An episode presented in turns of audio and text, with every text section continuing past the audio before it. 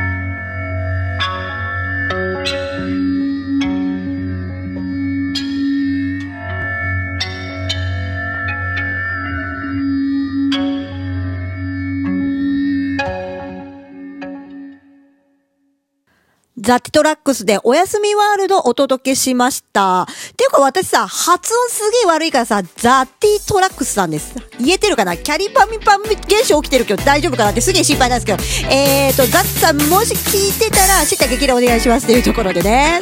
なんて喋ってますけども。いや、ザッツさんは多分ね、ドラマーだから、そう、リズムに関してのものが、ドラム、生ドラム入れる。まあ、打ち込みもそうなんですけども、やっぱ本職のものが一番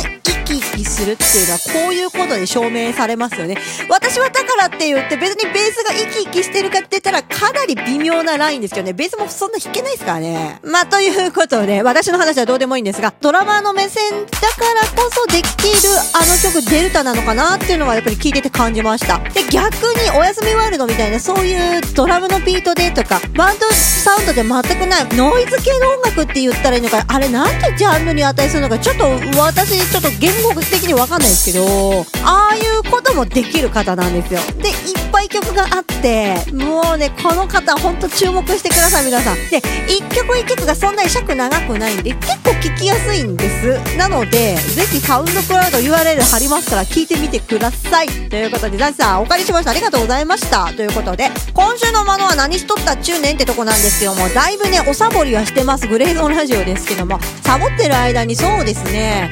えー、っと、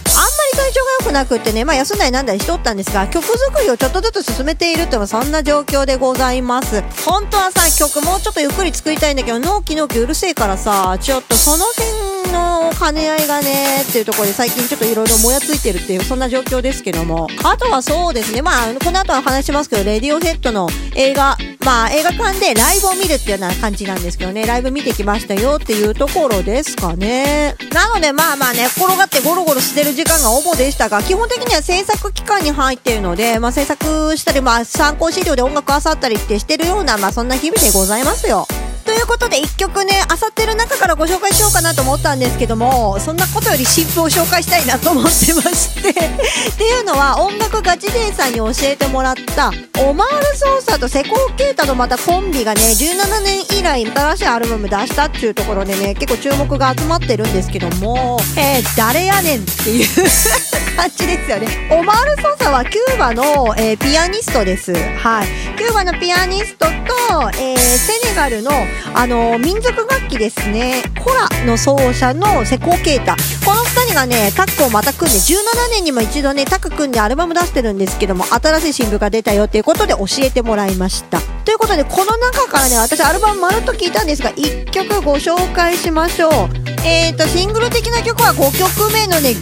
グニーディブラマっていうのかなこれ。あ、呼び方っていうのかな微妙なんですけども。まあ、ここにね、Apple Music が星印ついてるってそんな感じなんですが、私個人的には9曲目のね、マーム、マームっていう曲なのかなちょっとわかんない。英語も読めなければ、こういった言語読めないっていうとこなのでね、あの皆さん、おのおのね、URL 取ってチェックしてみてください。ということで、オマール操作と成功形態の新譜ですね。Apple Music 並びに Spotify の URL 説明文に貼らせていただきますので、こちらからぜひ聞いてみてください。そして、なんて読むのか皆さんね、見に行ってみてください。ということで、次のセクションでは口酸っぱく言ってますけどもね、両ヘッドのね、新譜、そして新譜に関しまして2001年のパリのライブ、映画館で見てきたよという話していきましょう。